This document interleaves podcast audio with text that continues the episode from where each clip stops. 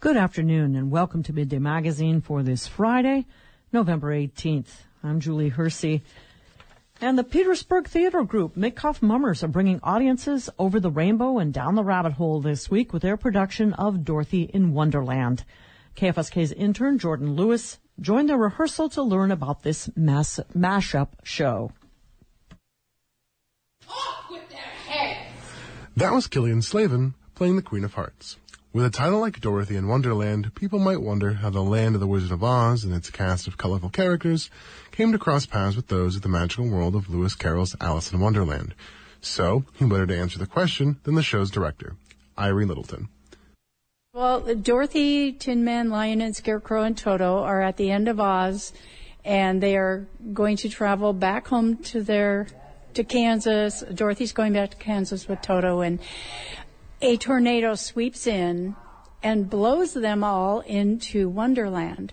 So now we have all the Oz characters with the Wonderland characters intermixing, and Alice and Dorothy are trying to find their way home. The story picks up right where The Wizard of Oz ends.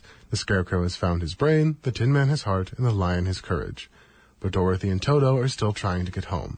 Here is Brian Richards playing the Wizard, talking with Matthew Winterstein playing the Tin Man. Ah, yes, of course. Now you've all gotten what you came for, so you can all be on your merry ways. But you've forgotten about Dorothy.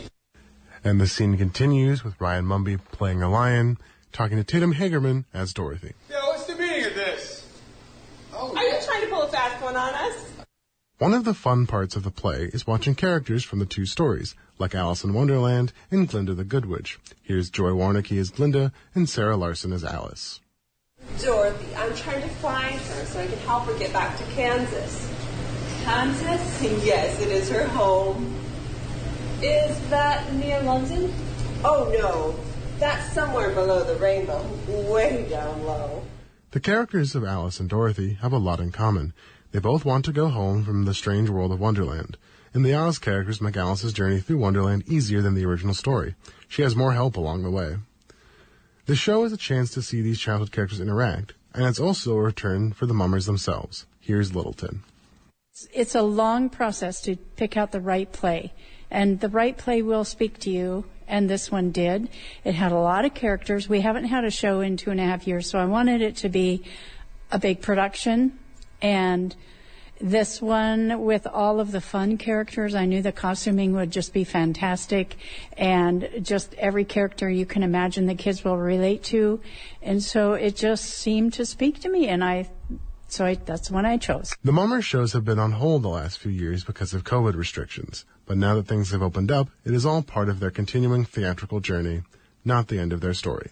Here's Littleton. Well, as Glinda the Good Witch would say, sometimes it's better to take the journey than to simply skip to the end. In Petersburg, I'm Jordan Lewis.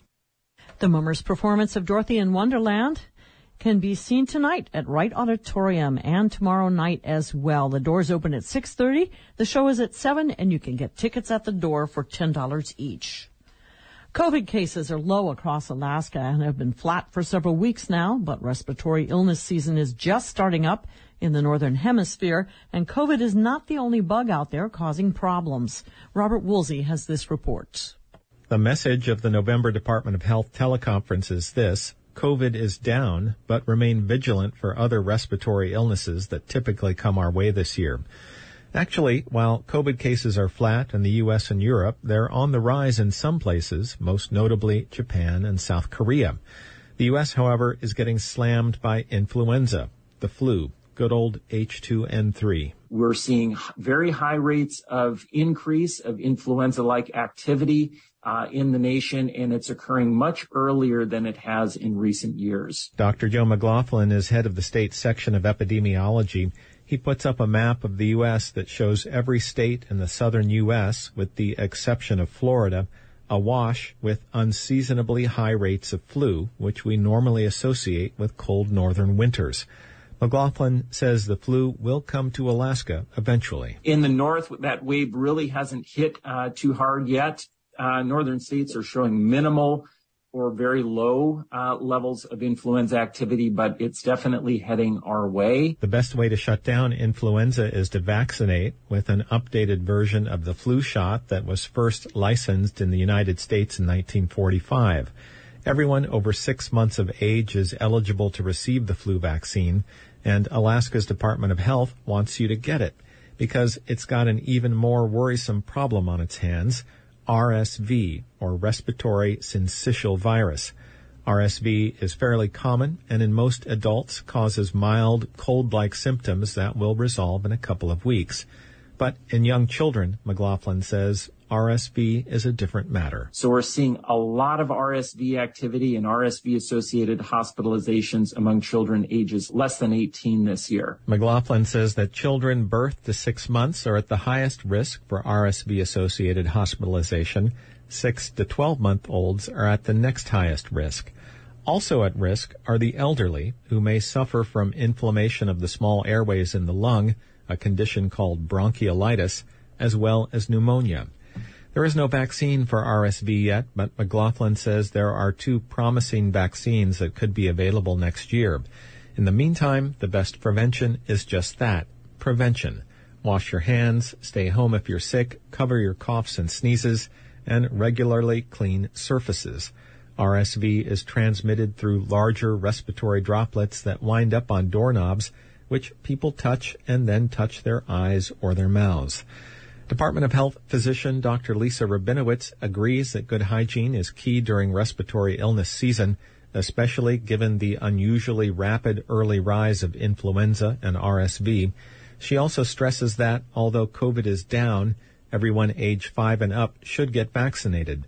The politicization of vaccination during the pandemic has created a disturbing trend for healthcare professionals, as some people opt not only to pass on vaccines for common and sometimes dangerous respiratory illnesses, but also forego immunization for global killers like polio. This is really important. We've seen a significant decrease in routine childhood vaccinations across the U.S. and in Alaska. So now's the time to really check in with your trusted health professional, figure out what immunizations your child is behind on, get them caught up and up to date heading into the winter. The more that people access safe and effective vaccines, Rabinowitz says, the more hospital capacity there is for Alaska's most seriously ill residents.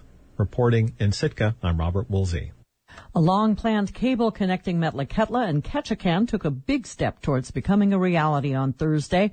The Biden administration announced a $10.4 million grant to fund a 2-mile undersea cable carrying power and broadband internet service to Alaska's only native reservation. As Reagan Miller reports, local leaders say they hope it will make Metlakatla a better place to live and work. The $10.4 million grant comes from the Department of Commerce's National Telecommunications and Information Administration and is funded by last year's bipartisan infrastructure law. Keolani Booth is the chairman of Metlakatla Power and Light, the local utility on Annette Island. He says the cable will serve a dual purpose. It's a cable that has both the broadband and the electricity.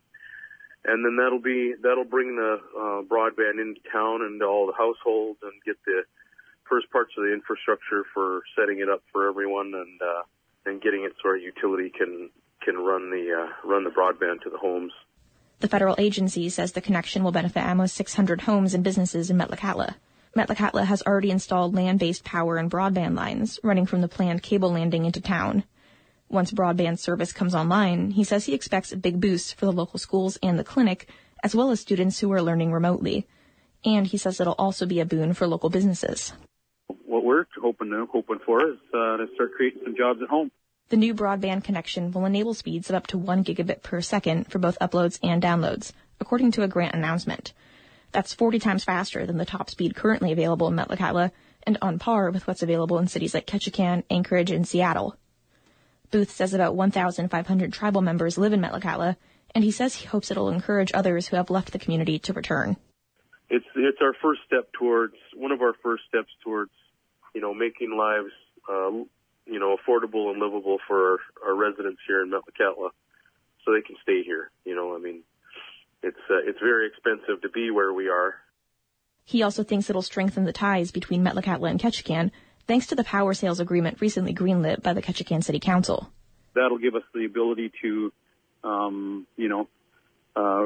through our sales agreement, to purchase power, any hydropower or whatever they have, and then the same from our end, and just start being a good partner. You know, it's one thing about being Alaskan is that you're always there for each other.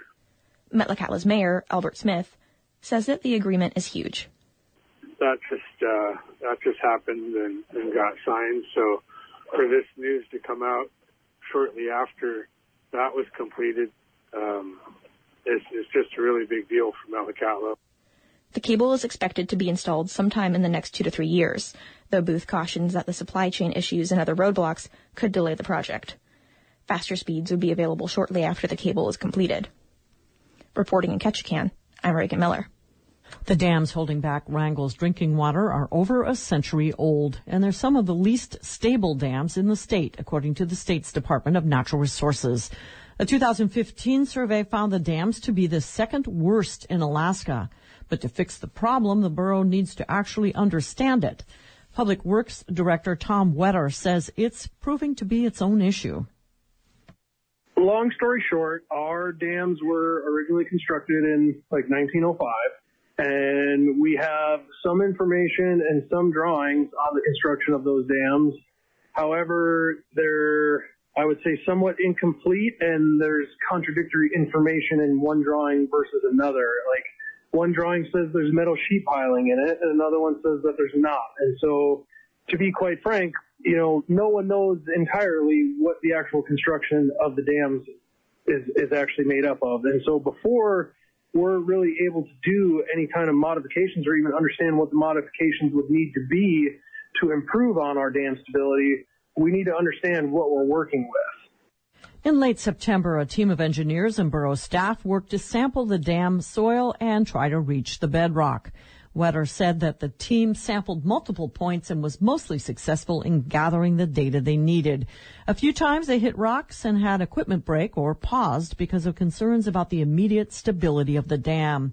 He says there were a few tense moments when borough officials and engineers were considering activating a dam emergency plan, which could have involved trying to evacuate residents who live below the reservoirs. Wetter says he's not an expert and can't speak to all the possible implications of what happened during the stability analysis, so he's eagerly awaiting the official engineering report. He says the results of the report are expected within the next couple of weeks and will help the borough determine the next steps.